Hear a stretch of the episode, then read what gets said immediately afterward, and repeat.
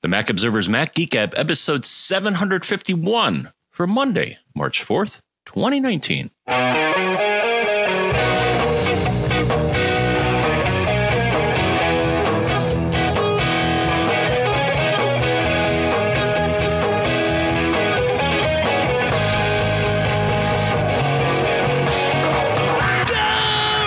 Folks, and welcome to the Mac Observer's Mac Geek Gab, the show where we take your questions, your tips, your cool stuff found, more tips, our tips, your tips. Did I mention tips? More tips than you can shake a tip at. And I don't even know what that means, but that's how it's going to be. Sponsors for this episode include LinkedIn Jobs at linkedin.com slash MGG, TextExpander at textexpander.com slash podcast, BBEdit from barebones dot com. And the reason we have so many tips is because the goal is for each and every one of us to learn at least five new things every single time we get together. And that's what we're going to do today here in Durham, New Hampshire. I'm Dave Hamilton. And here in Fairfield, Connecticut, where I'm shaking my fist at people that won't clear their sidewalk or clear their cars of snow after a snowstorm. This is John F. Braun. Well, you'll be proud of me, John F. Braun. I just came in from running the snowblower. Uh, we don't have sidewalks, so that that's not really an issue here. But but I ran my snowblower anyway because I needed to clear stuff. So I do always clear a nice little spot um, for our mail carrier to be able to get to the mailbox. So there's well, that's that. My concern is that uh, you know I don't want to endanger them by having you know. Especially overnight when it goes below freezing and then it turns into tr- a treacherous, icy path of death. So I mentioned that I think about this, folks. I, I'm going to share uh, something that has nothing to do with Mac Geek Gab, uh, except that we talk about, you know, how my office is separate from my house here. The previous owners built this building that my office and, and studio is in, and it's awesome. Except, and it's really great, actually. Uh, because the way they positioned it, you can't see one of the neighbors' houses from the main house. So it really does create like this this nice little private feeling kind of, you know, compound for us here, which is freaking awesome. Except where they positioned it blocks the sun because it's on the south side of my driveway. So it blocks the sun. So I have this office building shadow shaped icy death pond that lives in my driveway for most of the winter. And where it's really dangerous is when there is snow on it, because you forget you're walking in the snow where the ice is melted. And then you are suddenly not walking in the snow where the ice is melted, but it looks the same until you're on your butt. And that's no fun. Actually, I really hurt myself last winter. But uh, but anyway, so when you're when you're building buildings, think about where the sun might be, uh, especially if you have ice to melt. So there you go. That's my uh, that's tip number one that I wasn't even planning on sharing. No, that's good advice, because actually one time I, I did slip on uh, an icy sidewalk and actually uh, smashed my uh, Palm seven. What's that, John? Oh, wow. It was a long time ago. Yeah. But yeah, it, uh, it was in my pocket and I, or, or no, it was in my bag and I, I fell and well, it, it, it shielded me, but yeah, ah, that was such a cool little device. That was that device, um, was responsible for allowing us to do our first live keynote coverage from the keynote oh, right. at the Javits Center, which Noah Wiley Uh, came out as Ersatz Steve Jobs and started the keynote until Steve came out and, you know, jokingly critiqued him and, and all of that. But yeah, so we've talked about this a few times, and I'm sure I know we did an article many, many, many moons ago about how we did all this. But your Palm seven was great because I had the Palm three. And so I would busily uh, scratch notes into the Palm three via their graffiti, like handwriting recognition or whatever. And then when we had a moment, I would use I R and beam them to you. And then you, because your Palm seven had G P R S capability, if I'm trusting I think my it was memory. Cellu- I think it was cellular data. Okay. Well, it was some sort of data. Yeah. I thought it used G P R S, it was, but uh, I could uh, be wrong about it that. It could have, but it, w- it was an internet connection. It was some sort of, right. You were able to send email from that. And that's the important part. And then uh, you would email the, the what, you know, the most recent batch of notes that I just beamed to you to Brian Chaffin, who was sitting in our office in Austin, and he would take those and format them and put them on the web. And this is how live keynote coverage was done in the old days. Kids, you can ask your parents about what it was like to read along with that. So, yeah. Uh, thank you, Palm. So here we are. Yeah. Thank you, Palm. Yeah, exactly. Yeah, yeah, yeah. Yeah. Um, you know, uh, I don't even know where we are anymore, but I do actually. I, I, that's just, that was like a nice little trip down memory lane. Another trip down memory lane is with our first sponsor, which is BBEdit from Barebone Software, twenty-five years and going strong as my favorite text editor. Like, I, th- this is an app. I say it all the time and it's true. And I even look when I'm saying it, that it's open always on all of my Macs. And th- that is a true statement right now as well, because I use it for everything. I use it to process our show notes, right? Simple text stuff where you're just processing like things like our, our little agenda item in our show notes and stuff. I w- I'll use it after we finish the show to do those process, to do that processing. Uh, but I also use it to do P H P coding. I use it to do JavaScript coding. I use it to do C S S coding. If I knew C plus plus better than I do, I would actually use it for that. But because I don't, I don't. Um, but uh, but uh, but I would. You could use it really for any text-oriented stuff. And when you're doing something like C plus plus or JavaScript or H T M L, it automatically senses what language you're in and starts applying some nice little formatting to it for you. Doesn't actually change the text file, just shows it to you through the BBEdit lens that adds this formatting on top, which makes life really, really easy. You can fold up functions, you can expand them, you can do all sorts of things. And it's smart because it's written by people that use it for that purpose. I love it when someone makes a tool to scratch their own itch that actually helps many of us scratch an itch. It's sort of a beautiful little, like, you know, I talk a lot about non-zero sum games, and this is one of those, right? They build it for them. It works for us. We get to pay them for it, and it's all good. Here's the thing. You can go download it for free at barebones dot com.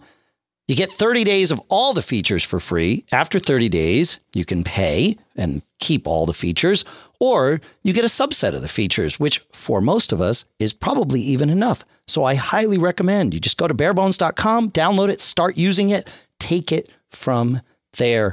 Our thanks to Barebones, both for making BBEdit and for sponsoring this episode. All right, John, now I think we should probably get to a question or, or six. How's that sound? Five, six. All right. I don't know. We'll start with one. Maybe, maybe we shouldn't, maybe we shouldn't get ahead of ourselves here. Should we just start with one? All right. Uh, proceed. Okay. Um, I don't know where I'm going to start with this. Uh, it, we'll start with Nick. Nick writes, he says, uh, my wife has recently upgraded to a new MacBook Pro for work using all the U S B C interfaces. She wants to get a dock for her home desk, but really doesn't like that having a U S B C dock uh, means that she'll be powering or charging the laptop the whole time she's connected. As they say, it is bad battery management behavior. She's thinking about a smaller non-powered port expander instead, so she can have ports off of one side of her MacBook Pro and power on the other, and can plug or unplug as needed, uh, as told by Fruit Juice.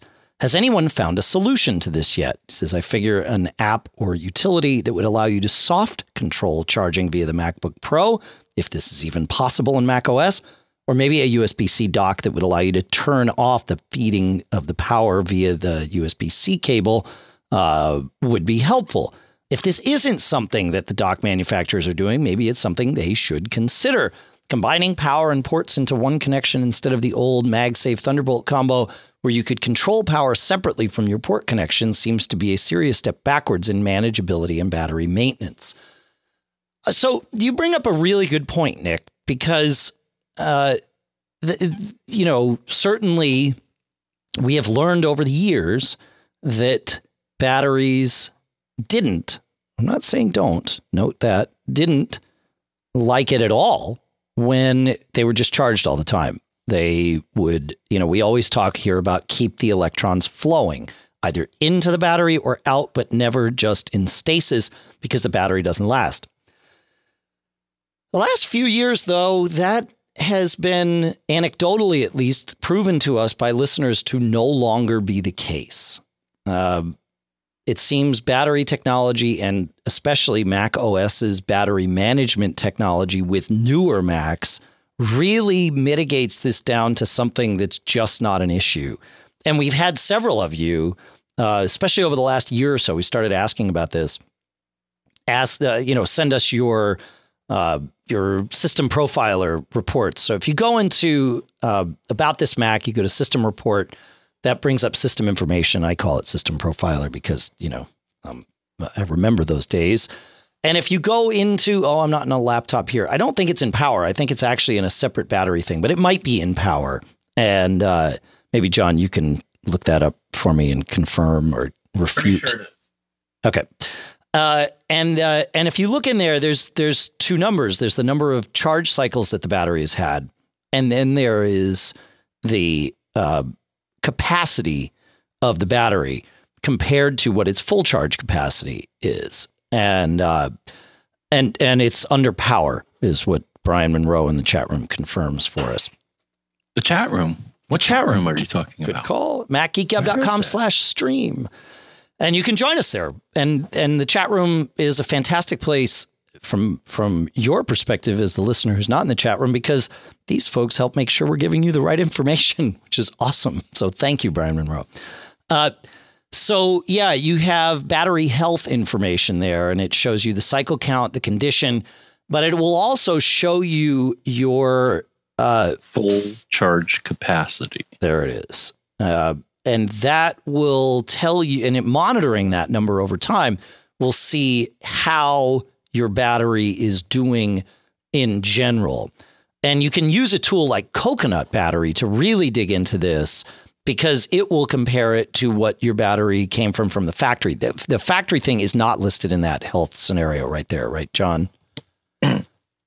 Right. Um, but also Fruit Juice uh, at some level will do that if you dig in. We'll sure. Also say, hey, you're at X percent of um, your maximum is at X percent of the shipped brand spanking new value. Right. Right. And most people, I think, would agree that once that gets to eighty percent, that's probably a sign that you may want to get a new battery. That, that's Apple's sign for sure.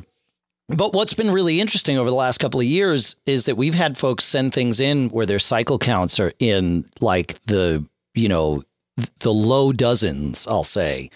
And still like with a battery that's years old because it's just been plugged in all the time, and they're full charge capacity is still right at or very near the factory capacity. So the battery isn't degrading because it's been on charge all the time. Now, hmm. I, I'm kind of like you, Nick. I, I, I still get nervous about this, but I think those nerves are only fueled by the past, like the, the distant past. And and certainly if you've got a laptop that's more than about, I'll say five years old, although that's probably more like seven at this point, then this probably still is true. But anything, uh, anything certainly in the last five years seems to be sort of, I don't want to say immune to this, but Apple has has made some significant changes in both the hardware and software to keep this from being an issue.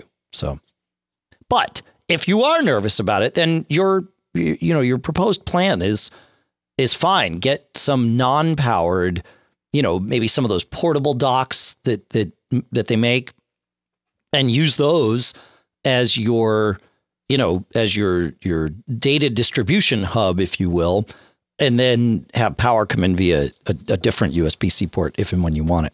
But there's there's nothing wrong with doing that, and it certainly will make sure that that you don't run into this problem. But I think you probably won't anyway, based on what we know. So there you go. Yeah. Well, yeah. I'm kind of shocked here because I'm looking at Fruit Juice right now, and so on my twenty twelve, Dave. Yep. I'm at seven percent of original capacity So you cut out for half a second. You're at eighty-seven. Is that what you said? Correct. That's it, awesome. It, it reports I'm at eighty-seven percent at twenty-six eleven of one thousand charge cycles. That's crazy, man. That's awesome. I use Fruit Juice, man. Yeah. Because, uh, I mean, I it, yeah, like you, the thing is, I, I as soon as my machine gets fully charged, I pull the power and let it run down to whatever, and then I'll start charging it again. Sure.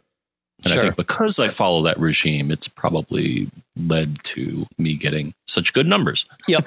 Yeah. Yeah. With that, with a machine of that vintage, I would agree. I, I, I would, I would do exactly what you're mm-hmm. doing. That makes perfect sense. Um, with my new one, I have been a little less uh, careful. My new MacBook Air, and uh, and we'll see. But it's based mostly on, you know, our anecdotal listener reports. So if you folks are wrong and I am sharing the wrong advice, then uh, and I don't think you folks are wrong, but I will I will suffer as well.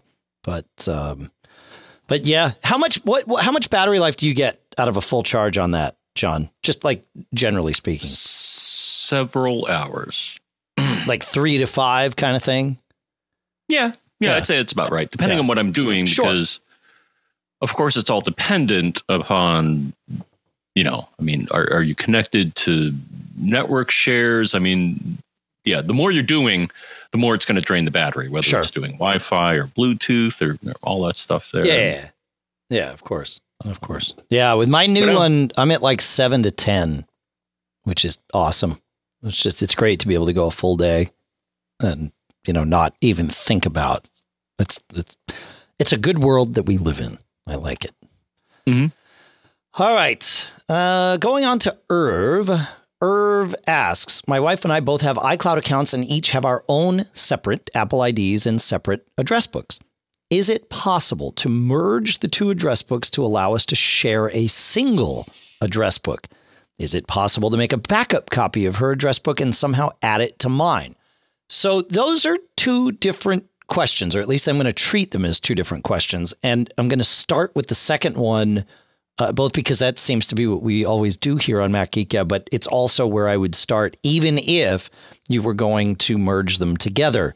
And that is, you want to make a backup. You want to have a copy of these things that is going to be untouched by whatever silliness we might suggest you do next. So uh, on both Macs, you will do this. Go into Contacts, go to File, go to Export, and choose Contacts Archive. This will make a single file backup of your contacts. This is way easier to deal with than something that's going to be buried in a Time Machine backup. I've I've done both. I've recovered from both. One, the, the, what I'm suggesting here with the Contacts Archive is all of about a nineteen second process to restore from. Uh, doing it from the uh, a Time Machine backup is, you know, maybe a ninety minute process by the time you dig in there and pull the data out and try and like make sense of it and move your other data out of the way. You see where I'm going with this. If you know you're going to need a backup or even think you are, make one. So that's step one. Now, if you want to merge things without syncing that merge database, then you and your wife could just swap contacts, backups, contact archives, and import them into your existing things. And boom, that will import things in. Contacts does a decent job of deduplication and detection and all that stuff. And then you're good to go. You've each got each other's contacts as of the moment that you exported them. As far as syncing them, that gets a little interesting. The way to do it, it's doable, though. And I I know some people, I have some clients with my Dave the Nerd business that that do this. It seemed strange when the first one asked me, but who am I to judge? It, you know, if it works for you, then totally fine. Uh, you turn off contact syncing in iCloud, and then you create a new iCloud account, and you only sync your contacts to that account. Yes, you can have two iCloud accounts on the same mm. device, and don't do mail, don't do calendars to this, don't do anything else. You know, name it, you know, shared family member or whatever you want to do. And have you both connect to that. Again, disable contact syncing from your main iCloud account. And then, yes, do contact syncing with this secondary iCloud account and only contact syncing with that. And then you're fine. knowing, I, I know this sounds obvious, but knowing that any changes either of you makes to that contacts database will be shared and synced to the other. So if one of you deletes a contact, you both have it deleted. If one of you adds or changes a phone number, you both have that addition or change. But yeah, it's doable. So, yep. Thoughts on that, Mister Braun? I think I'm with you on that. Yeah, there are, um, if you do do contacts and things start going off the rails, keep in mind in the card menu, there is two selections that you may find handy. One is merge selected cards, which you may have to do if you're doing a... Yep. If you're combining databases, and they also have a look for duplicates feature. But I think, as you pointed out, Dave, usually it's pretty... Uh, contacts is pretty good about not creating an infinite number of the same contact if you... It's pretty good. It's not perfect, though. But, yeah, but those, two features are, those two features uh, uh, can come in handy if, if you feel that your uh, contacts database, database is starting to go off the rails. Yep. Yep. And again, and even if you're just doing this on your own, if you've got a bunch of stuff you want to merge or whatever, do that file export contacts archive before you start. It like, oh, yeah, it just is so much easier to recover from. I mean, it's the thing is that it's buried. It, I mean, you can dig into your. It, it it's somewhere. It's, the, I think the, it's the in one, library contacts, if memory serves. Yeah, library contacts, but um, you don't want to get to that level, and you no. don't need to if you uh, if you. do what my colleague said. I'm sorry. It's not library contacts. It is, uh, huh. I thought it was in home library address book, but it's not there either. Right. right. Because a lot of things still have the old naming convention. Yeah. So anyways, I'll, I'll poke around. Yeah. Yeah. Yeah. Yeah. But it, it's, it's there. Like if, if things go sideways, you can definitely, you know, find it. It's just not, um, there's better things to do with your time is, is really what it comes down to. All right. Now, now I need to know though, John. So I'm looking here. It is in home library application support address book. That's where these databases are, are stored. So there you go.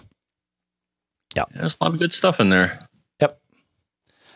And as Kiwi Graham in the chat room points out, you can also use this kind of multiple iCloud account thing to maintain multiple sets of contacts. You just need to be very diligent about where you assign them. When you add a new contact, uh, you can choose for it to go in, um, you know, iCloud or wherever else you want to put these things. And you get to choose that. You know, if you go to uh, contacts, preferences, uh, accounts, you can see all the accounts that are there.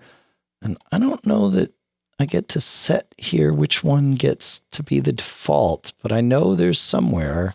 So you can manage things. And if you, in contacts, if you go to view show groups, that will open up a, a kind of a third pane to the left of your contacts list that will show all of your groups and all of your sources for your contacts. So uh, bear that in mind too. So you could maintain like a shared contacts database for the, the people that you and your wife know and, and use in common.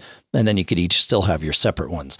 That that gets to be a little bit, you know, you just have to know what you're doing and, and, and know why you're doing it. That's sort of the trick. So. And speaking of iCloud, Dave, yes. I actually just had to do something with iCloud. What'd you have to as do? You may have, as you may have heard, Apple now requires what they call two-factor authentication if you have a developer account. Yeah, I still haven't done that with my developer account, but I, I need to. Otherwise, I can't log into my developer account. So, yeah. Well, what I did is actually created a new user for, for that purpose alone, because the Apple I D associated with my account is different from the Apple I D that I use for my everyday stuff. Same. Okay, so that's how you did it. I guess that's the only way to do it, right? Is you just on on one of your Macs, you create a separate user. The trick is, though, when you do their two-factor, or as I like to call it, two-step authentication. Um, yes, I think that's more correct. I think so, yeah. uh, if it's using the normal path of sending a code to a logged-in device, you won't ever get that code, right? So... Um, change it to use text messages as the authentication, you know, factor, which actually does make it two-step, which is kind of cool, or two, it does make it another factor, uh, which is kind of cool. So, uh, so that you can say log in in a web browser to your developer account, even if you're not logged into that account uh, in your in iCloud on your Mac.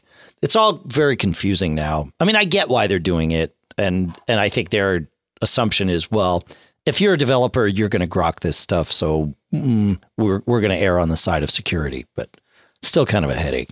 So yeah. Did you do that? Did you set yours to do text messages, or or are you just? Um, I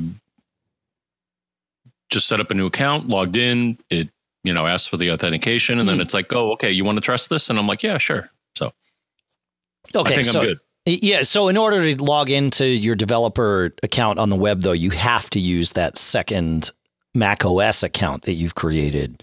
Otherwise, it won't yeah. let you in. Yeah. Which, okay. Which is fine.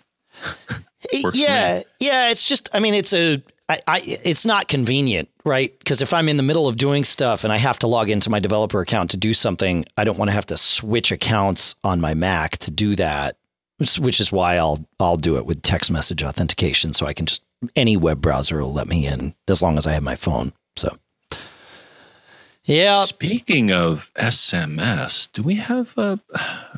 We, we have a bunch S M S of tips about it. Well, we'll we'll get there. Yeah, we do. We have some okay, S M S tips. Because I, I got something to throw into the. Okay. Yeah. We. Yeah. Yeah. Yeah. For sure. Yep. Um, there's, a, there's a lot of the, the S M S, although it's ancient. It's used for everything. Of, yeah. Well, everybody has it now. It's ancient, except now it's like everybody's got it. It's also ubiquitous. So yeah. Of course, there's also something called M M S. Mm. We'll right. get to that later. For, for sending images. Right. Yeah, exactly. Yep. All right. Um, we do have a geek challenge, though, from listener Brian, who says, I have a handful of pieces of information that I need to pull up on a regular basis for my own reference. For example, I serve on a couple of boards and keep a list of the names of the members of each board and their respective responsibilities. Uh, he says, I would love to have an app that sits in the taskbar, and I could click and maybe have a drop-down list right there of my, you know, six or eight little text snippets, whatever you want to call them, that has all this information right there. It says I have other apps like Drafts and Bear that I use for collecting text for future, but nothing that he's found uh, that has, you know, something that can just contain this list. I mean, what he's describing is what a lot of, I think what the initial intention for the Stickies app was. Um, that's a little clunky in its U I. And I get why he would want like a menu bar type dropdown just to keep things nice and tidy and clean.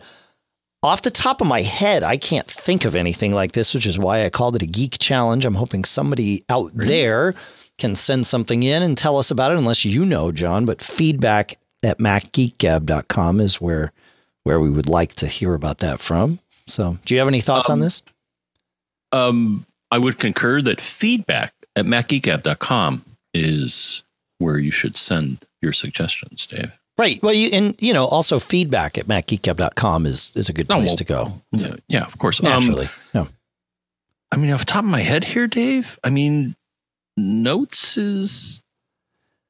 Probably, I, I use notes for a similar purpose in that it's spread across all my devices. Am, am yeah. I missing something? I mean, well, notes you're, and, and you're notes missing supports that it's more. I mean, it's not a database. Well, I mean, it is, but not in that sense. What he wants is just some drop down so that it's accessible right there. Uh, I mean, I guess he could create. Favorite I mean, notes. You make a table in notes, right? Make a, you know, uh, note supports tables and stuff right now, or mm-hmm. you could cut and paste the data there. So uh, it, it's not an ideal solution, but it's, it's. Yeah, know, it's doable. The price, yeah. The price is right. It's just, I, I use for, for data that I need to access from any of my devices. Uh, in a lot of cases, I'll create a note for it. And uh, the flexibility of what it can do. I mean, before it was just text. Now it can, you know, do tables sure. and images and, and all that great stuff. So, we want to consider that. Maybe. All right. I think Fixed on sixty-six in the chat room has the answer. And we've talked about this on the show before. It's called Unclutter at unclutter app dot com. And it does exactly this. You can have little snippets. You can see your clipboard. You can see files. This might, in fact, be the thing. That's a good. Um, yeah, that's good. All right. I will. Uh, I'll put a I'll put a link in the show notes for that. If anybody else has something else, please share. Yeah. All right, John, while we are on the the the list, the subject of things that we would like to have, listener Mike says, I'm looking for a great Mac app that will monitor, upload, and download internet bandwidth usage on my Mac. It needs to be able to monitor cumulative usage, not just since the Mac was last restarted. I'm guessing he didn't say this, but I'm guessing he has some sort of, you know, bandwidth limitations or something on his broadband connection and is looking to to track his max bandwidth usage. Any thoughts on that, my friend? Absolutely. I'm glad you got to this question. Though, though, maybe I'll tell you my answer. Okay. If he's talking for a specific machine, yes, maybe no. But okay. If he's talking cumulative, and that's what caught my attention when I read this question here. An S N M P utility may be what you're looking for if your router supports it. Yeah. And there yeah. is one that I found here called, um, and, and I'll copy and put it in our room here and I'll put it in our show notes here. But um, there is something called S N M P test utility. And this is exactly what it does. If your router supports it, it can query and it'll show you in a pretty little graph the uh, bandwidth that your router has been using up and down, which huh. I think is what he's looking for. Yeah. But the, unfortunately, and it makes me sad here, is that I ran it and um, at least in my setup, uh, it appears that Eero does not support S N M P.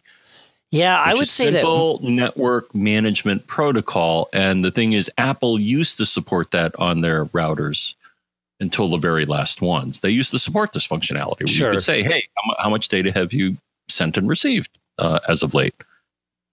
So, um, yeah, I mean, it makes me sad because the vendors could offer this support, but it, it depends on your router. So you may want to look at this utility to see if that'll that'll help you out here, because I think it'll also I, I I'm not sure I think it may proactively tell you, hey, um and, and there could be other utilities that, that do this as well, but I, I think the only way you can really do that is through a utility that talks to your router and says yeah and he, uses this.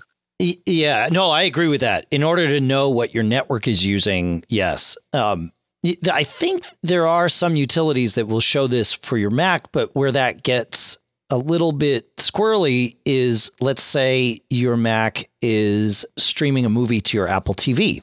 Well, that's going to be bandwidth going out from your Mac, but it's not leaving your network. And so it's not using your internet connection. So your your solution of using, you know, some way of monitoring at the router level is much better.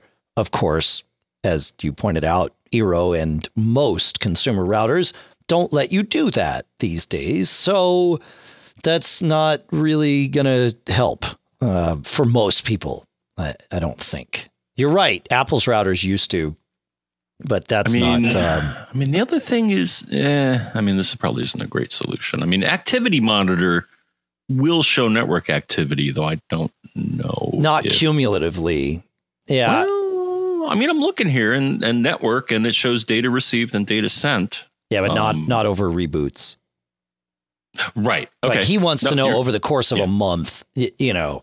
Um, there is something called Bandwidth Plus that I'm finding in the Mac App Store that might mm. do this, or it says it will do this, but um, I, I'm not, I'm not, I haven't used it. So, you know, it is free though. So maybe that's worth testing. And I mean, you can um, also just ditch your provider, though. Uh, that's if, if you if you can, place. Right? Yeah, yeah.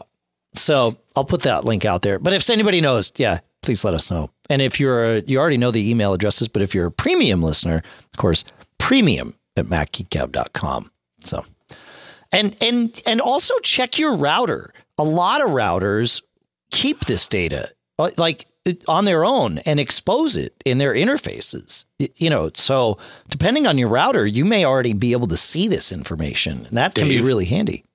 I'm glad you said that because, yeah. you know, you and I have talked about smart routers, and I have what I'll consider a smart router. Yep. It does have a screen that shows the amount of network traffic on each port. Okay. So you can so, see how much you've used.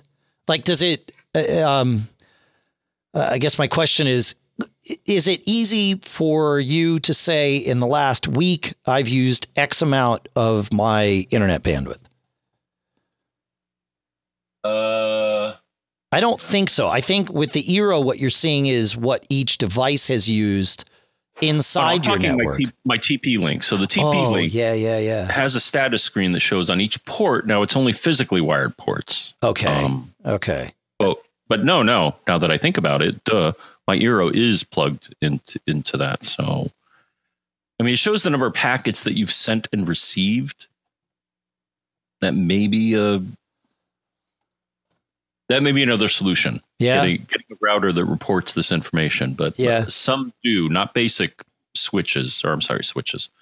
It's yeah. Switch. Not, yeah. But not it's your showing basic me routers. The amount of data that it's, it's pumped through it since it was last restarted. So. Yeah. Yep. Of course, now I'm looking and I think I got to talk to their software people because it's showing me certain values have a negative, which um, last I checked, uh, sending a negative amount of data is, is pretty difficult. Yeah. It doesn't so. work. Yeah. Sorry. It's not like the electric company where you can use your solar panels to pump stuff back into the system and get a credit. Yeah, it doesn't work that way. Yeah, I think I, I'm going to have to uh, I think I'm going to have to update my firmware because that's definitely a, oh my gosh, there's like four negative values that they show in their list here. Okay, never mind. I I know like the Netgear gaming routers, and I can't think of the model off the top of my head. Um, but uh, which one is maybe the X R seven hundred, is that the one that I tested most recently? I think it is. Yeah, that one has it, uh, but their Nighthawk Pro gaming routers definitely will will maintain and show you your bandwidth, and even send you a warning when you're approaching, you know, a limit that you can set. Actually, now that I think about it, it's not just their uh, their gaming routers. I think most of their standalone routers have that in the software. So, so maybe a Netgear router is is in uh, is in Mike's future. So. Yes, indeed. All right. Uh, let's see. Where are we at here?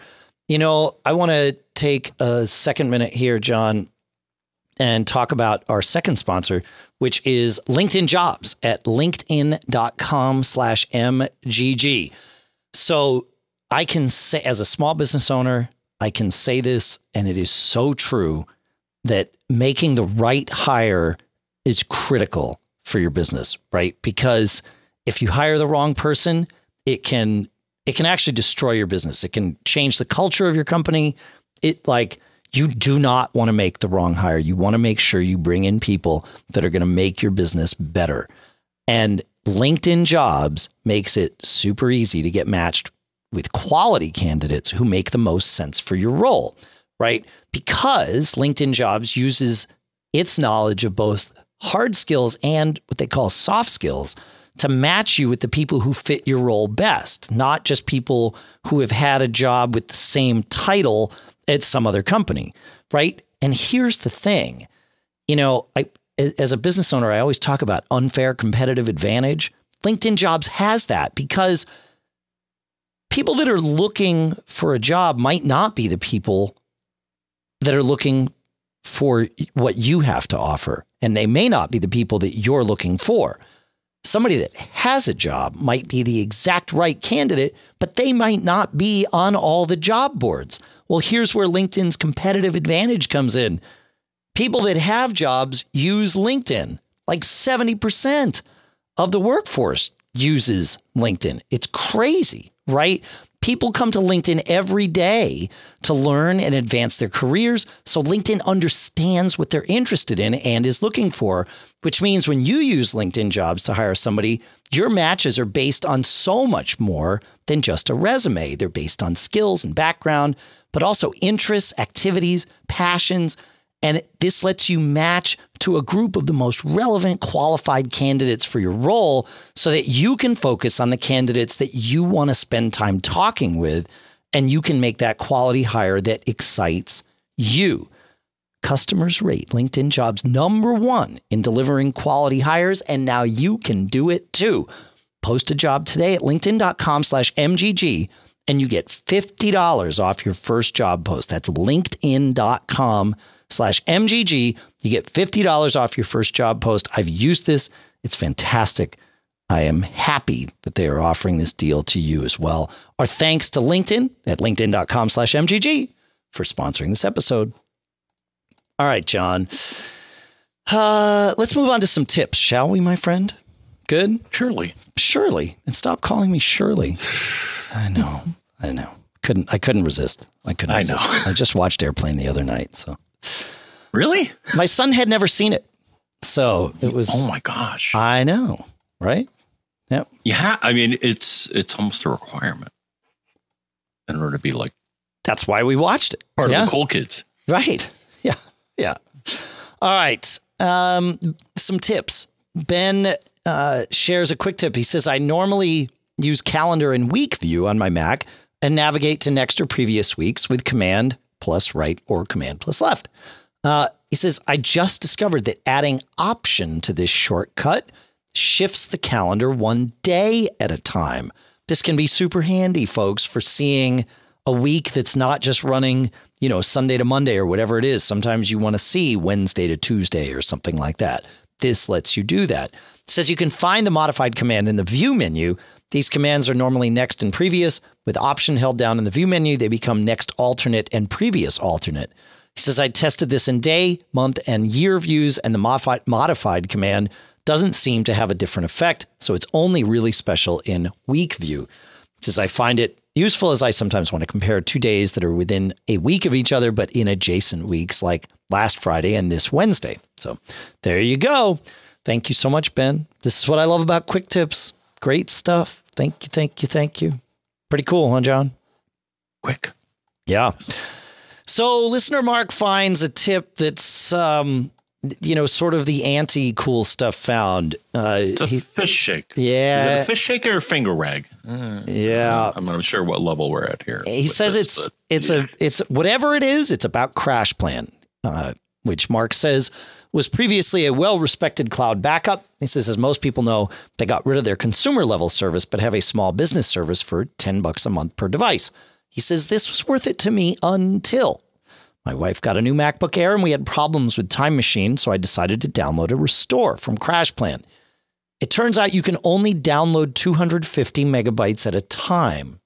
When I called support and asked them what kind of crash this was supposed to help with, they said that larger downloads would back up their system. They created a ticket for me, which said that I'd be called within two business days. Several days later, and no call, I received another email asking why I haven't responded to the customer service ticket. Not only is their service essentially worthless as a protection against catastrophic data loss, but their customer support is now equally worthless. I will be dropping them like a hot potato. He says, luckily, we had done carbon copy cloner backups of our data. Um, Can't have enough backups. So, and he says, without you guys, I wouldn't have been so well equipped to handle this problem. So many thanks. Well, you're welcome. And I'm glad that's what we do here. That's why we do it. Um, so, you know, this is, but this is interesting, right? Because we always say have backups, but more than that, we say test your restore, right? Make sure that you know how to restore your data from a backup, because you don't want to be figuring that out when, you know, when, when, when the proverbial stuff has hit the fan. You want to sort of know what you're doing.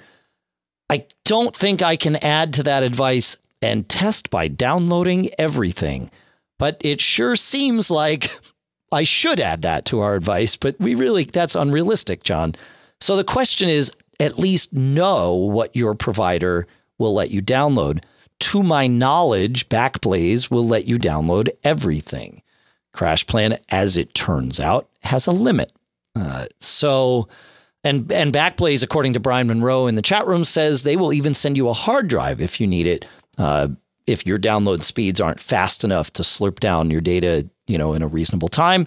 You can have them, you know, image it onto a hard drive, and and I think you have to buy the drive from them or send it back. But whatever it is, they'll send you your data on a drive so you can get it FedEx to you or whatever. So, yeah, yeah, good, good, uh, good catch there, Mark. I'm glad it. I'm glad you didn't get caught, and I'm glad, especially glad that you shared this with us, so that ho- hopefully no one listening will get caught by this. So there you go. Good. Yeah. Yeah. I, I remember know. the same thing back when I was looking at cloud services. I think Box dot com also mm-hmm. had a limitation, and that they wouldn't, if you were a cheapskate like me, they wouldn't allow you to transfer files over a certain size. And it's just like, dude. Then again, you know, I mean, you get what you pay for. Right. Yeah. But with CrashPlan, he was paying like that. Like th- this no, wasn't it, the cheap service. Yeah, exactly. Yeah. They're just tightening up their. Yeah. And it's. I don't know that I'm into that. Not good. Not good. Well, free market, you know? I mean. Yeah, exactly. Right. Go somewhere else. Yeah. No, and that's what Mark is going to do. The the part that sucks is now he has to upload all that data again that he, you know, seeded to yeah. CrashPlan. So, yeah. Another Mark has a bit of advice. He says the best computer advice anyone ever gave me, other than don't get caught, of course, he says, was this. Don't run any computer program continuously. Always exit the app every now and then. I couldn't agree more with this advice. macOS gets weird. It apps start leaking memory, even if they're like, especially perhaps if they are, you know, apps you use all the time, like Safari is terrible at this. Uh, I, like this is great advice. I use an app called Quitter from Marco Arment. Um, and it's available for free, which is awesome, at marco.org slash apps. And uh, I have it set. You can set it. It's really cool. You can set it to either hide or quit an app after that app has not been used for a specified period of time. So you could be using your computer doing other things. If you haven't touched whatever that app is, it will quit it. So for Safari, for example, I have it set to one hundred twenty minutes. It's rare that I don't use Safari for two hours, except after I've left my desk for the day. And so I know that when I come to my office in the morning, Safari has quit, and I'm at least restarting Safari once a day. Makes a huge difference. And I do the same thing with other apps. And then things that, that you know, I open, like Preview, where I'll open it and do something and then forget that it's open. I have that set to thirty minutes. Just, you know, get rid of it. Quit it. I'm fine. I'll come back to it if I need to. It's no big deal. But um, yeah, highly recommended. Good stuff. And you can also use, uh, if you're using App Tamer uh, from Saint Clair Software, it has that same sort of functionality in it. So uh, if you've got that and you're using it for other things, then App Tamer's um, perfect for that too. So do you use any of these apps, John? No. Okay.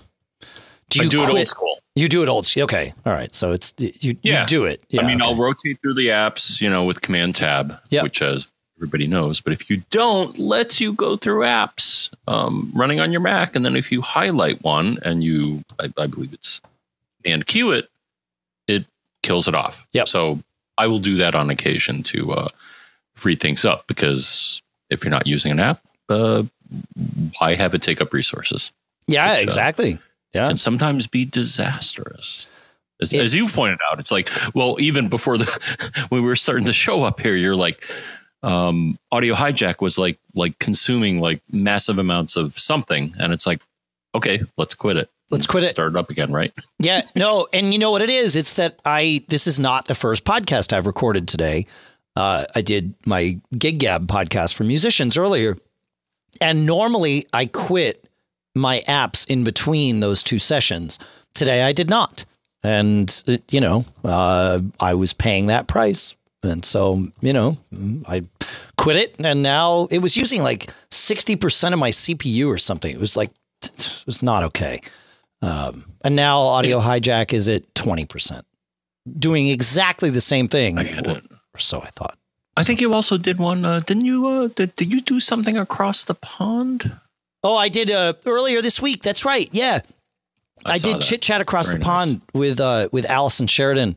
Um, I'll put a link in the show notes. Yeah, we um, we talked about mesh and just routers in general. Yeah. Yeah. yeah no, I saw that, and uh, yeah, yeah. I'd figure you're you're probably one of the more informed people about mesh technology. I try all, to so. be. Yeah, you know. So thought I'd plug that. But, Thank um, you. Yeah, yeah, that's great. Yeah. All right. Uh, a couple more tips, actually, gobs and gobs more tips, because that seems to be what we're doing here. Uh, Rand has one, and uh, speaking of inactivity, says uh, it appears there is a setting in the edit menu in Keychain Access that allows the keychain to, or allows you to set the keychain's lock interval. And and he stumbled on this because his computer kept asking him to authenticate, and it was driving him crazy. And somehow in the, I think it was the migration to Mojave or something, this got set.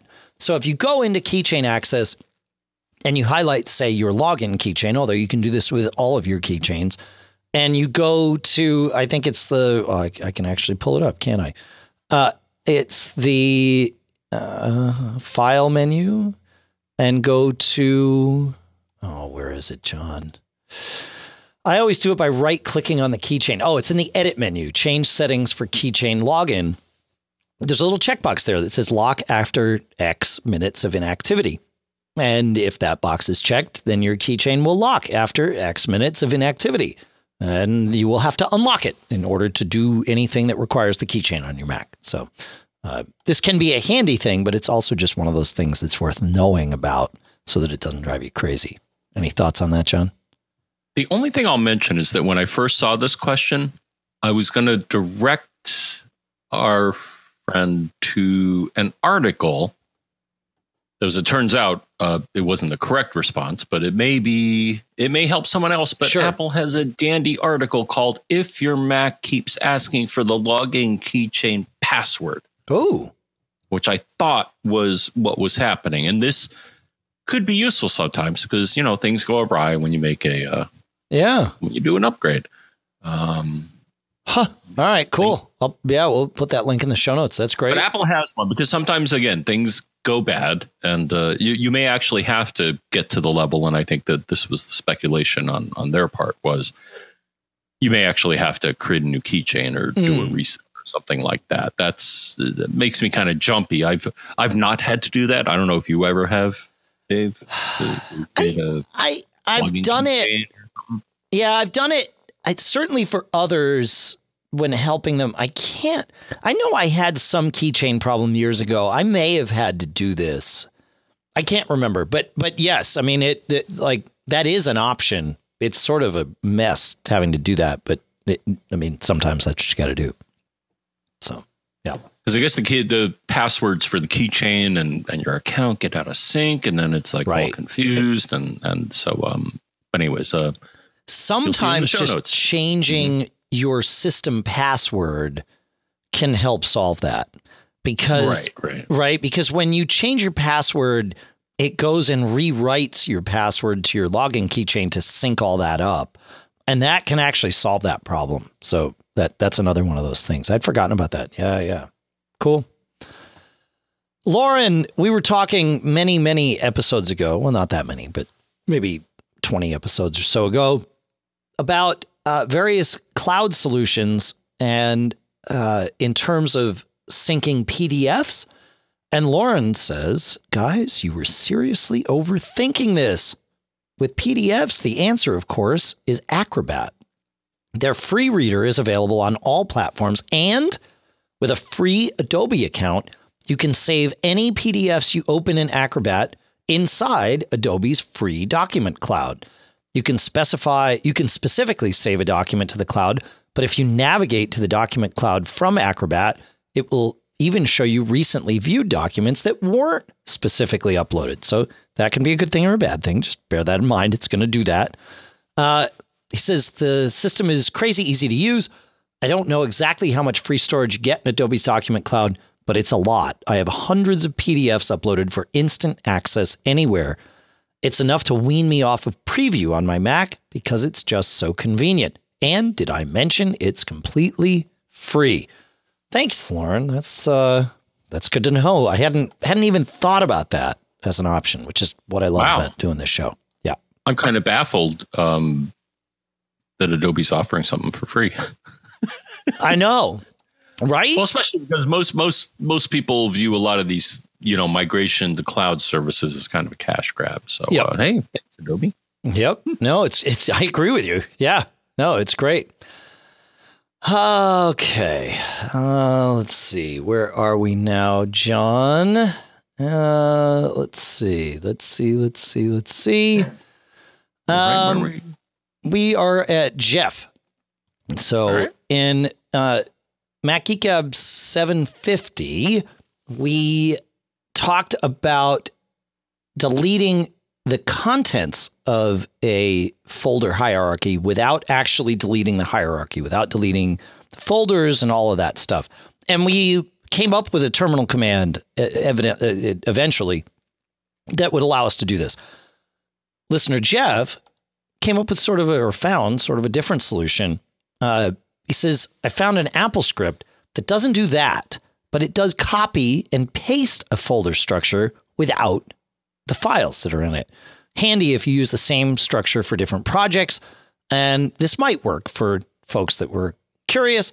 And so uh, he sent us a link to the YouTube video that explains exactly how to do this. So we'll put that in the show notes. So thank you very much, Jeff. That's good stuff. I love it when I love it when we get follow-ups like this. Don't you, John? Indeed. Thoughts, thoughts on this one before we, uh, before no, we move it's on? A- Hey, it's a different vector into uh, solving the problem. It's a different vector into solving the problem. Yeah, absolutely. Absolutely. Indeed. You know, we have a bunch of tips from the last episode here, like a crazy amount. Um, one tip I'm going to give you is our third sponsor, which is TextExpander, where at textexpander.com slash podcast, you can, like, I talk about utilities that are invaluable to me and I can't live without. And Text Expander is far and away one of them that is on this list, has been on this list, and I can't imagine I'd ever take it off. And the reason is what Text Expander lets me do is perfectly, you know, sometimes you send out an email like a, like a customer service response or, or whatever, like something, somebody asks a question. It's a question you get asked a lot and you take your time and you craft the email and you check through it. You make sure there's no typos and it's communicating very clearly what you want to say. This is really important when you've got like customer service stuff that you're doing. And then you send the email. And the next time you get that same question or something similar, you dig through your outbox and like where in your sent box and like, where is that? And you copy and you paste it and you realize that in pasting it, and sending the same response, it has like a forwarded mark in it somewhere. And you're like, oh, crap, that doesn't look so good. And it just took you a long time to do that. Well, what Text Expander lets you do is you do that finely crafting, and then you put that in Text Expander. And the next time you have to send that same email response, you just either invoke it with a click of a mouse or you type a little shortcut that expands into it, hence Text Expander. And boom, this perfectly crafted reply of yours is ready to go. And guess what? You don't have to proofread it. You don't have to look at it. You don't have to worry because it's your reply. This syncs to all of your devices. If you're on a team with others, the replies or the snippets sync to everyone. Really, really handy stuff. And I use it for all kinds of things uh, that I do either on a recurring basis and or that I don't want to get wrong. I mean, I don't want to get anything wrong, but things like addresses, especially when, you know, somebody says, oh, send me your address so I can send you this thing. It's like, okay, I got to type it out. I got to format it right. I got to make sure I get the zip code and put the space and the thing at the comma. And the, no, I just type, you know, D H A D D and it, boom, it blasts out my address. Or if somebody says, hey, I want to send you and John something, boom, J B A D D, boom. I don't even put the F in there because I'm so efficient and I know that it's John Braun, right? So because he's John F. Braun to you. And that's how it works. Uh, TextExpander is fantastic for all of this and more. You got to check it out. So go to textexpander.com slash podcast where you can get twenty percent off of your first year subscription. Again, that's textexpander.com slash podcast. Our thanks to the folks at TextExpander for uh, sponsoring this episode. Very cool stuff. Okay. Uh, more tips from seven fifty. I promised we were talking about S M S, John. And boy, howdy, did we get a lot of responses about this. So um, we'll see if we can pull them all together here. Scott says, uh, like Jeremy, I am involved with my kids' Boy Scout troop, and we happen to have just started setting up and using a tool called troop web host dot org, which allows us to do everything needed to manage a scout troop. And he says they offer Cub Scouts, Boy Scouts, and Girl Scouts, which is great. Uh troop web host dot com. dot org. Okay. Uh, it says one feature of this tool is that it allows us to send mass email and mass S M S messages. The interesting thing on S M S is that each person needs to input their cell phone number. Of course, that makes sense. And their carrier. Then the system will now have what it needs to send the mass S M S. It says, I don't know what service it uses, but I think it might just be using email. The reason I think this is because the number and carrier it fills in a way that they call the S M S text message address. And the data looks like phone number at t x t dot a t t dot net for A T and T folks, or phone number at messaging dot sprint p c s dot com, or phone number at v text dot com. This is very, very cool. Uh, He says, I tested by sending my cell phone an email. I'm at A T and T, and the message came from a four one zero area code number, but it worked. He says, so all Jeremy needs to do is identify each person's carrier and find out the stuff that comes after the at sign, and they can use email to send mass text messages, which is pretty cool.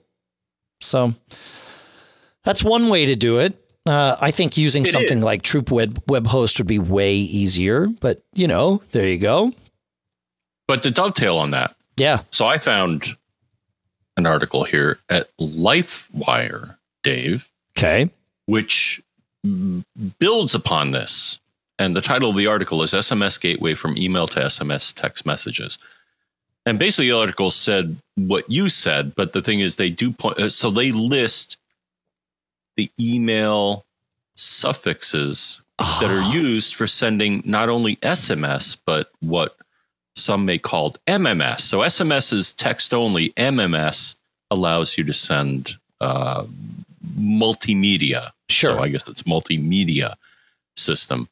But this has a dandy little table of all of the email addresses. So one solution could be, if you know the cell phone number of um, your recipients, um, you create a little email list with that, and that'll do it for you. Mm. Let me uh, let me paste that in our room here. Yeah, and the nice part about that is it would not send this group message that everybody can reply to and get really noisy with. It's just like a one-way broadcast. That's pretty good. Mm-hmm. Uh, I like it. I yeah. like it. Now, the only thing that came into my mind when I heard this was, I don't know if you've seen the film Taken, but it was like, if you have my cell phone number and you text me relentlessly without pause, I will find you and I will maybe not kill you, yeah. but we will have a conversation. I will not, That's right. I will not like you anymore. Yeah. And I don't know. Actually, I, I've been pretty good lately about not getting. I mean, we all get S M S uh, spam, mm. I, I think. You know, I don't get too much of it, to be honest. A T and T is really good about filtering that stuff out. Ah, yeah. Right. And the thing is, most providers, um, and actually I've done this, is that if you get a spam S M S, you can submit it to the um, your provider and they will they will filter it, which I think is why uh, we're running into this. Yeah. Yeah, exactly. We're not. It's not as much of a problem as it is with like getting spam phone calls, which. Yeah, A T and T also does a great job with that. So with their call protect yeah, system. I still, you know, I still get ones, Dave, where it comes up on my phone and the first six digits of the number are the same as mine because they know, oh, it's somebody I know. Let me pick up the call. And the thing is, invariably, if I pick it up, it either uh, uh, times out because it doesn't hear a response from me, or does, uh, but yeah, that, that, that's a yeah. common tack. Yeah, I think sure. Must be the guy that was doing all this stuff. Well, if you're yeah. if you're if you're an A T and T customer, I highly recommend you download their free Call Protect app and turn that service on. They have two levels of service, but the free one is what I use, and it's it like it really makes well, a I'll, difference. I'll double. I'm Verizon. Yeah, but, um, no, I'm, I'm just saying for our listeners. Um, right. Right. Yeah. Yeah. And Verizon may have one too. I should actually. I think they do. We've talked about them all in the show here before. Yeah. Uh, on back on the S M S thing, and and, and I, w- I will say that, you know, again, it's, you know, it's just a tool, right? It, you can use it for good or for evil. And uh, I, I no, I, like I really like, for example, our local school system has an S M S alert. Uh, and so this morning when they chose to cancel school, they send out I, I get it as both an email and an S M S. And by no means do I ever allow them to call me, because I don't need my phone uh, to I don't need my phone to to ring at five in the morning when they've decided to cancel school. I can find out whenever I wake up and look and, OK, great, no problem. And so I, mm-hmm. I but I can wake up and see an S M S and it's like right there. So it's like it's super handy. Uh, OK, so. Uh, listener Chris says, just on the list of services here for bulk S M S and voice messages and emails, he says in the U S A, uh, we use a service called Call 'em All. Uh, we use it to blast S M S messages out uh, to our congregants when services are canceled due to weather. So this is a this is very similar to what I just described our our school using. We don't use that. They don't use that. They use like School Messenger or something. But um But it does that. Like you can, your your uh, folks on your list can choose to get a call or an email or a, an S M S, which is great. So thank you, Chris, for sending that in. And then uh, similarly, uh, Carl, but also Sam, and I think a few others sent in a note saying that they do the same thing with remind dot com to handle this. Uh, so he says he, his uh, organizations that his kids belong to use it. He says he gets reminders and things like that from his kids' golf groups and swim teams and, and all of that stuff. So remind dot com certainly seems like uh, an option there, too. So thank you for that, everyone.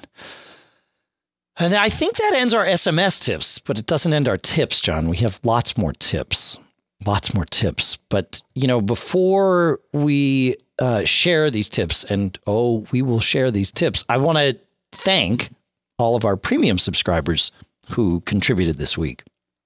Uh, on the biannual twenty-five dollars every six month plan, we have Jonathan C. As I said, if I don't know where you're from because you're a PayPal person and we don't have that data, then I can't say where you're from. Uh, but Jonathan C., uh, Bartek from London, Eric from Trondheim, Jim from California, Rob from Minnesota, Randall S., Bruce from Colorado, Robert from Arizona, Matt from Virginia, Daniel from London, Jeff S., Doug S., no relation, Brian from Tennessee, and Anthony from New South Wales. New South Wales. Thank you to all of you. On the monthly ten dollars plan, thanking Ev the Nerd from California, Elizabeth from Virginia, Robert from Florida, Stephen from California, Ward from Arizona, Olga from Washington, Jason from Massachusetts, Stephen from Illinois, Nick from Michigan, and Kenneth from New, New South Wales. Man, one of these days I'll be able to say New South Wales the first time correctly.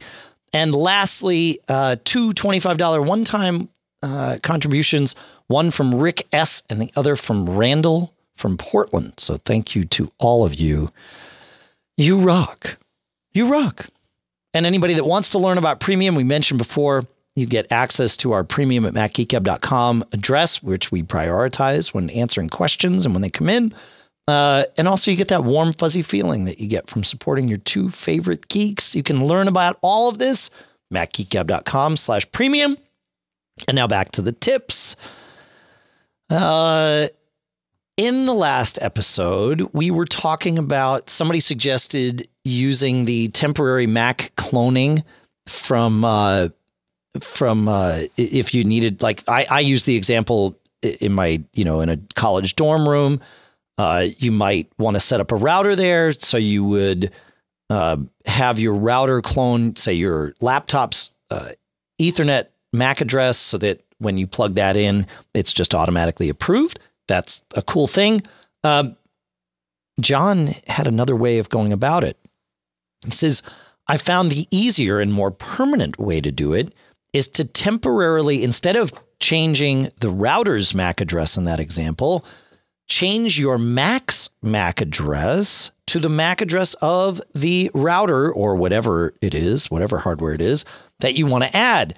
And he says you can do this for wired or wireless devices. Once you get the interface, once you get the name of the interface you want to change, look up and save the current M A C from the current network settings, then go to the command line and enter this command that starts with sudo ifconfig. We'll put the command in the show notes. And uh, he says then go through the approval process. Once you're finished, revert to your Mac's original M A C address and plug in the device you just authorized. The system should be none the wiser. So that's pretty good. So huh. we will we will we'll put that in the uh, in the show notes. That's a great that's idea. An, yeah, I'm just wondering if uh, some sophisticated network intrusion blah blah device would be able to figure out that you're trying to pull one over on them. Probably not. Yeah, how would they know? I mean, it it it well, just identifies by M A C address. That's it. Yeah, I'm just wondering if, if if you have a M A C address and also have another factor to authenticate yourself to the network, if it sees a discrepancy between like, oh, okay, well, here's M A C address submitting this password, and then here's a, you know what I'm saying? Yeah, not, probably not a big concern, but um, yeah, my my concern would be.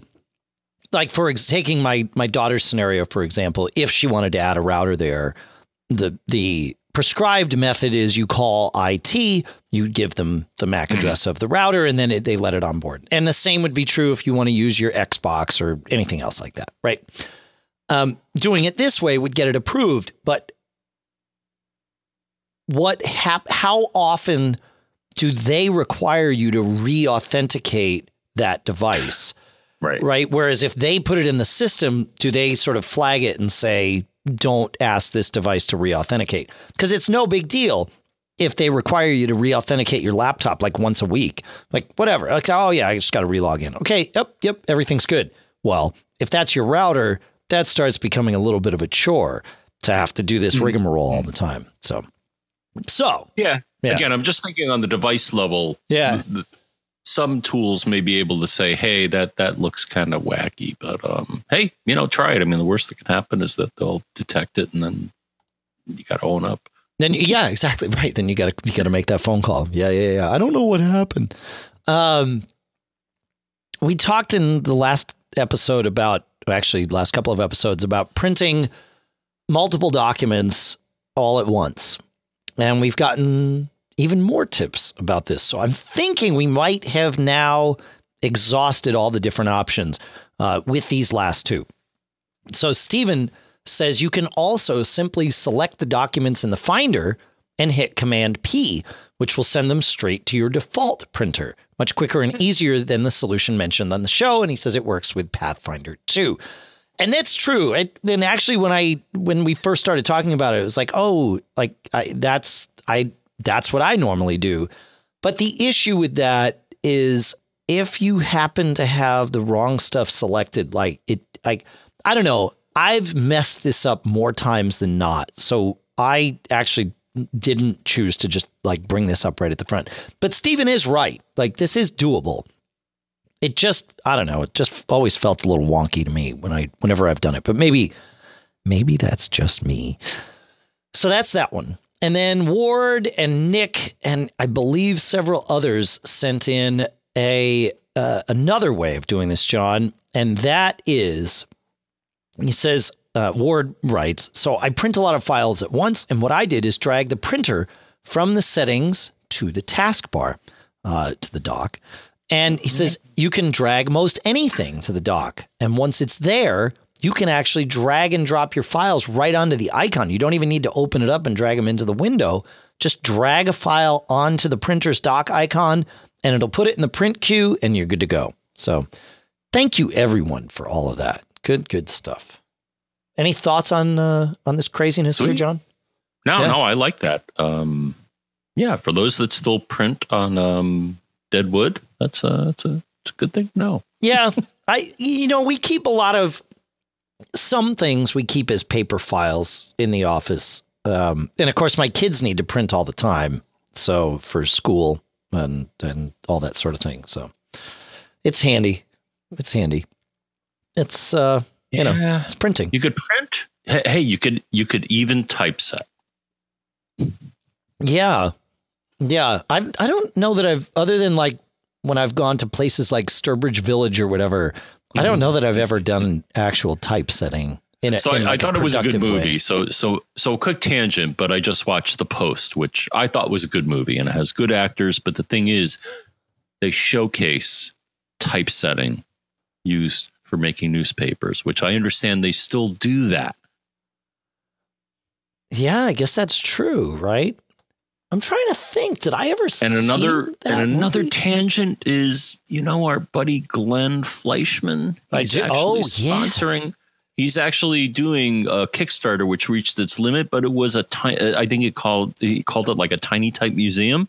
I just thought it was fascinating because I guess he and a lot of others in our world uh, of journalists, if if you consider us journalists, would do typesetting. I mean, it was part of the process. And, and actually, well, it's the, part the, of our the, history. I've never done it, but yeah, yeah, fair. Yeah, yeah, yeah. But in, in the movie itself, it was just amazing to look at the they they so accurately uh, depicted what was involved in building the type and, you know, little metal bits. And it was just like, oh, my gosh, all the work that went into making a newspaper. And I guess still is involved in making newspaper, though, I think. Now it's uh, more uh, laser than a mechanical technology, but it's just yeah. fascinating. Yeah. Yeah. Crazy, crazy, crazy, crazy. Cool. All right. Well, I'll put a link to Glenn's thing, even though I, I know it's funded and all that stuff, which is great. So cool. Yeah. But blast from the past. I mean. Yeah, for sure. For sure. I don't know that we have anything else. Um Does it make sense? Um, no. You know what? I think we're good. I think we've. Uh, Are we? I'm. I was going to say I think we've exhausted um, everything. I'm exhausted, which means you know something. I don't know. I don't know what it means, but uh, it means something. So there you go. Mm-hmm. I, I think it's good. We got a bunch of questions, a bunch of tips. We shared a cool stuff found. We shared a not cool stuff found. Uh, I learned something. We I like like how much I you know there you go right. I learned something. We all did. It's how it goes. I I learned like putting all these questions together every week. Like I, there's no way I couldn't learn at least five new things. It's just it's freaking awesome. I love it. I love it. I really do. And uh, so thank you to everybody for listening and sending in all your stuff. It really like it, it it's crazy. That, that we get to do this every week. And, and I don't just I don't just mean me and John. I mean all of us, you listeners, us is producing it. It's awesome. So thank you for your part in that. You know how to find us.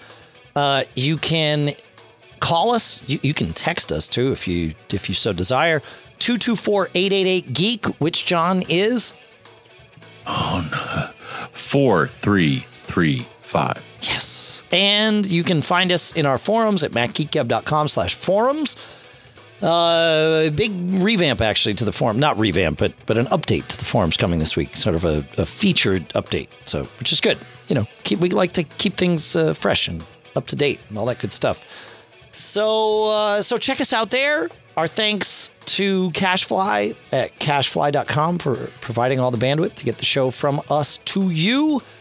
Of course, thanks to all of our sponsors. We had LinkedIn at LinkedIn or LinkedIn Jobs at linkedin dot com slash M G G. TextExpander at text expander dot com slash podcast. We had Barebone Software at barebones dot com.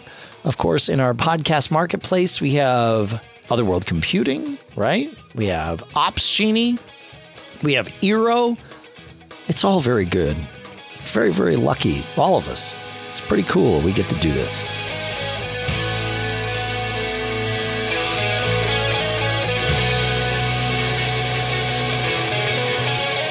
You know, and, and John, we get to do this in harmony. And so I think that we should, I know we've we've shared this sentiment throughout the episode, echoing something that our listeners have said, but uh, maybe that's the best way to share this sentiment one last time through this episode. Don't